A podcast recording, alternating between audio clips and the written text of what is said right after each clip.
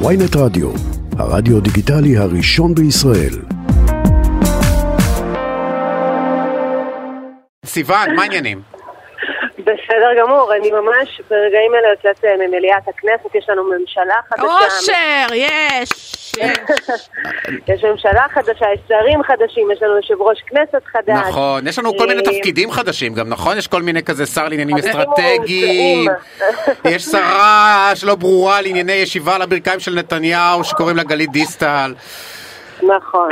אה, לא, זה שרה לענייני וברגע יאיר האחרון נתניהו. מינוי של מאי גולן אה, לסגנית במשרד ראש הממשלה.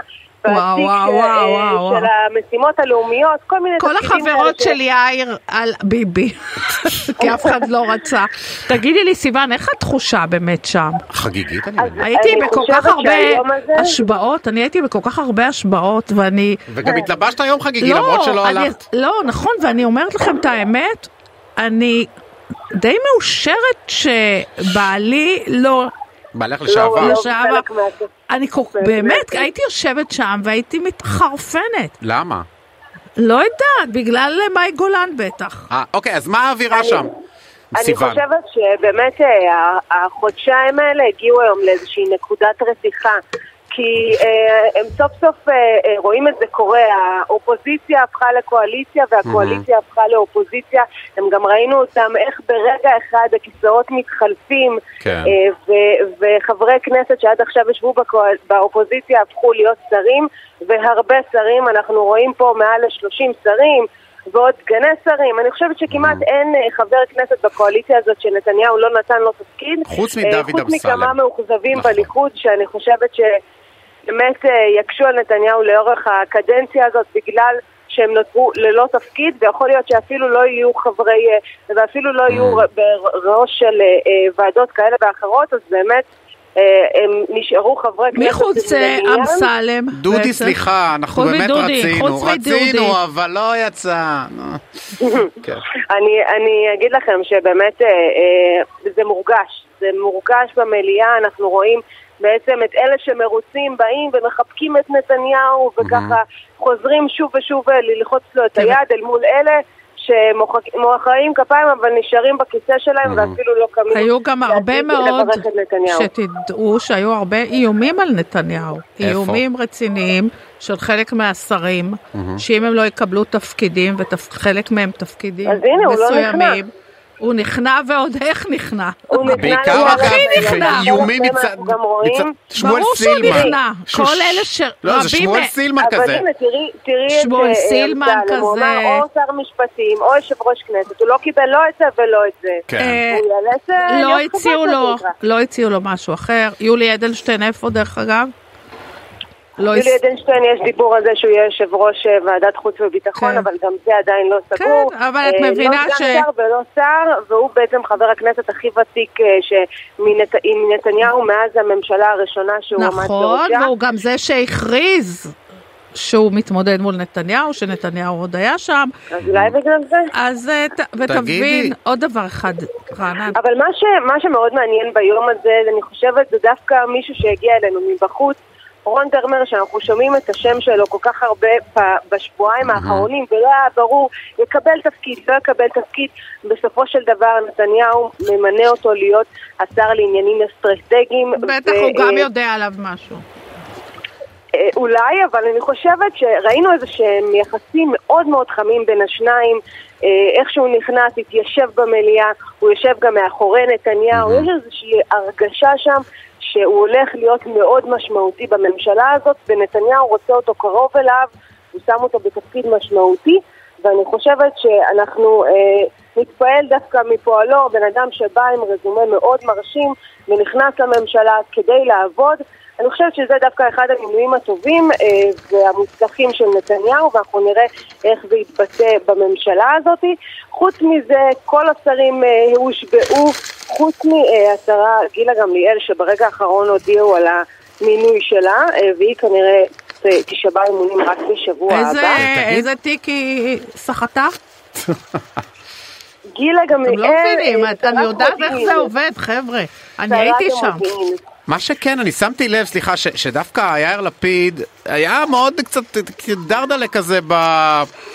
כי אנחנו מפנים את מקומנו מתוך דאגה נפל לו מסוימת. האסימון היום. אני מרגישה שהיום נפל כי- ללפיד האסימון. אבל- הוא הבין שזה נגמר, אה, הוא אפילו לא לחץ לנתניהו את היד. אבל הוא לא היה, לא היה זעם, אתה יודע, כש- כשביבי, כשביבי הוחלף על ידי בנט בפעם האחרונה שהיינו עדים למחזה המופלא הזה, אז, אז ראו את הזעם, וביבי עלה ואמר, אנחנו נחזור, אני אחזור. זה דיקטטור, וזה- זה דיקטטור לעומת זאת, בדיוק. לפיד בא כזה, חבר'ה, טוב, אני- יאללה, זה אני- אני שלכם, חייבת קחו, לציין ביי. שגם לפיד אמר היום, אל תהרסו את מה שהשארנו לכם, אנחנו נחזור מהר ממה שאתם חושבים. אה. אז גם הוא אמר את זה. הוא לא אמר את זה כמו אמר שביבי זה, אמר.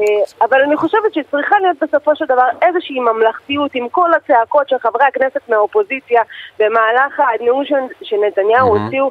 כשישה חברי כנסת, רובם ממפלגתו של, יושב, של ראש הממשלה היוצא אה, מיש עתיד, אז, אז למעשה לא, לא שמרו על שום ממלכתיות ביום הזה, והמינימום שאולי ציפינו מלפיד ש, אה, כשבעצם הממשלה, שנתניהו בעצם הופך לראש אה, ממשלה, אז לפחות, אתה יודע, את הלחיצת יד הסמלית הזאת. לא, תראי, זה אה, הממלכתיות לא, הוא מתה כבר. אה, למה כן, ברגע. שההתנהלות של ביבי, שהוא לא עשה חפיפה עם בנט, הסתיימה הממלכתיות. האיש הזה, כל דבר בדיוק. שהוא נוגע בו פשוט מזהם אותו והורס אותו. ומסורת של מדינה צעירה, שאנחנו רק 70 שנה, אבל הוא פשוט רמס את כל המסורות הכי בסיסיים של מדינת שהצלחנו ישראל. יש מחיאות כפיים ו- כאלה במליאה, אה, ג'ודי, עתידי להגיד, מחיאות כפיים לא אמורות להיות במליאת אף הכנסת. פעם נכון, אין, אף נכון. פעם אין, אף והיום זה פעם היה. כמו הדרן אחרי הדרן אחרי הדרן, אה, גם של האופוזיציה וגם של הקואליציה, יש פה אווירה באמת אה, של חוסר ממלכתיות ו... שכונה, זה אה, שכונה. זה תקשיבי, אם יש. כל כך הרבה שרים שמסובכים בפלילים בממשלה הזאת, אז זה לא שכונה, והם עוד רוצים לעצור את הפרוטקשן, אתם מבינים? טוב, הרי- עזבי, זה בדיחה, נו, עזבי, זה זה בדיחה, אני לא חושב שהם יודעים שהם בדיחה, אבל הם מצד בדיחה. שני, רגע, מצד שני, שרי הליכוד, גם ישראל כץ, אלי כהן יהיה שר חוץ מצוין לדעתי, וגם מירי רגב. שר חוץ מצוין, כל אחד יכול להיות. ויריב לוין, גם אם אנחנו לא אוהבים את הדעות שלו, אבל הוא בן אדם מאוד מאוד ישר וחכם, נכון, יש לא, גם בסך הכל יהרוס לך את מערכת המשפט בישראל. הוא לא יהרוס. שום מערכת לא. משפט. טוב, תמשיכי, תמשיכי לא להיות. תמימה. בניגוד אליך, אני ב- באמת מכירה את הפוליטיקה, ומה שמדברים, והרעשים שעושים, זה לא מה שקורה בפועל. וגם יריב לוין, הוא באמת, חוץ מזה שהוא אוהד הפועל תל אביב שרוף, וזה כבר לזכותו כמובן. נקודה אחת קיבל. אז אני, אני אה, רוצה להתעכב איתכם על משהו שבאמת אותי מאוד אה, גרם לי לזוז באי נוחות בכיסא, בזמן שיושב ראש הכנסת החדש, אמיר אוחנה, מדבר באמת נאום מרגש, נוגע ללב, פונה למשפחה שלו, בן הזוג שלו שישב שם, ההורים שלו שישבו, הילדים אה, הקטנים שלו, אה, דוד ואלה, ואומר, אף ילד לא ייפגע, אף משפחה לא תיפגע. ברגע שהוא התחיל לדבר על כל דבר שקשור לקהילת הלהט"ב, בעצם אנחנו רואים שני חברי כנסת, גפני וברוש, מורידים את הראש בעצם, ומסרבים להסתכל על היושב ראש שלהם, אה, שהוא מדבר על קהילת הלהט"ב, זה כאילו כבר לא ב... תראי, לא, זה זה מוכיח את מה שאני להכין. אמרתי, שמה שהיה, זה שיהיה. זה בדיוק מוכיח את מה שאני לא, אמרתי. זה גם, אני חייב להגיד לך שזה נורא יפה שהוא אומר על קהילת הלהט"ב, אף אחד לא ייפגע וחרדים מורידים את הראש כי הם יודעים למה. כי לעומת זאת, אין שום בעיה שכמה עשרות מקהילת החרדים ייפגעו וימותו באסון מירון בלי שהאיש הזה ייקח אחריות. אז בוא, אמיר אוחנה הוא לא בן אדם שצריך... א', להאמין למה אבל שהוא אתה לא אומר, מבין שזה ב', לא אכפת לתת לו? איזשהו קרדיט בכלל תגיד שאכפת לו לי, זה ממשהו. הקהילה? אם לקהילה שלו, שנייה, אני חייבת? לענות לא, לו. הקהילה שלו אכפת לו, אבל. לחרדים באמת לא אכפת לו. לקהילה שלו לא אכפת. לקהילה של החרדים זה לא אכפת, עובדה שהם בחרו את אותם אנשים שוב ושוב. זה לא מזיז להם אני- שמתו להם כל כך הרבה אני אנשים. לא יודע אם זה מזיז להם הם או לא, זה מזיז לי. אחרת הם היו נותנים לגפני ולכל החבורה הזאת שוב לחזור ולש"ס.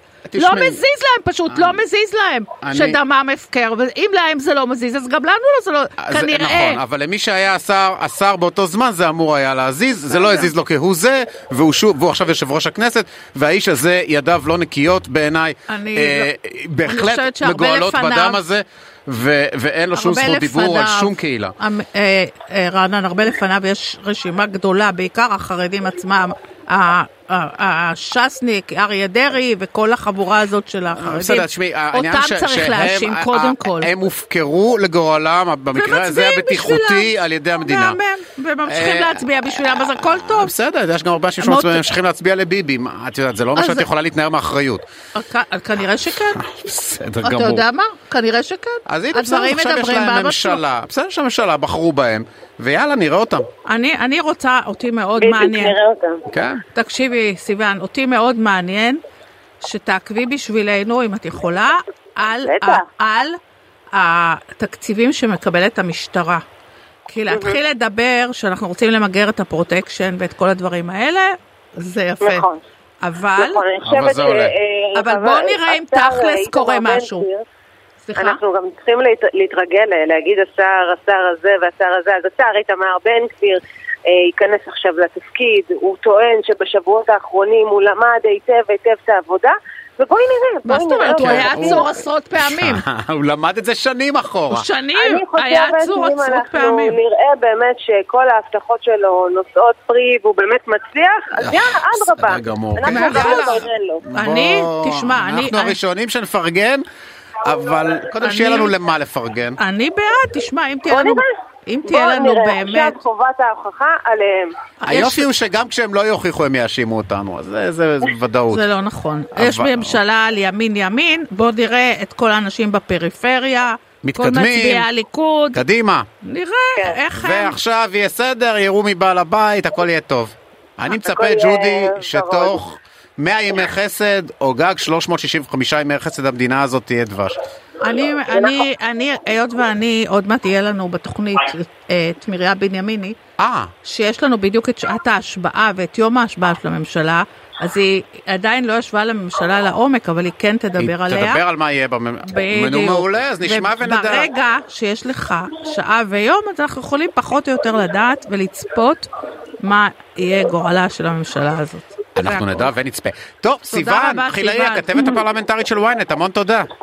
תודה, תודה. אנחנו נעדכן, אל תדאגו. תמשיכי לבלות שם. ילכו טוב, ילכו רע, אנחנו נעדכן אתכם. אנחנו נשמח לעדכונים. להתראות. תודה. ביי.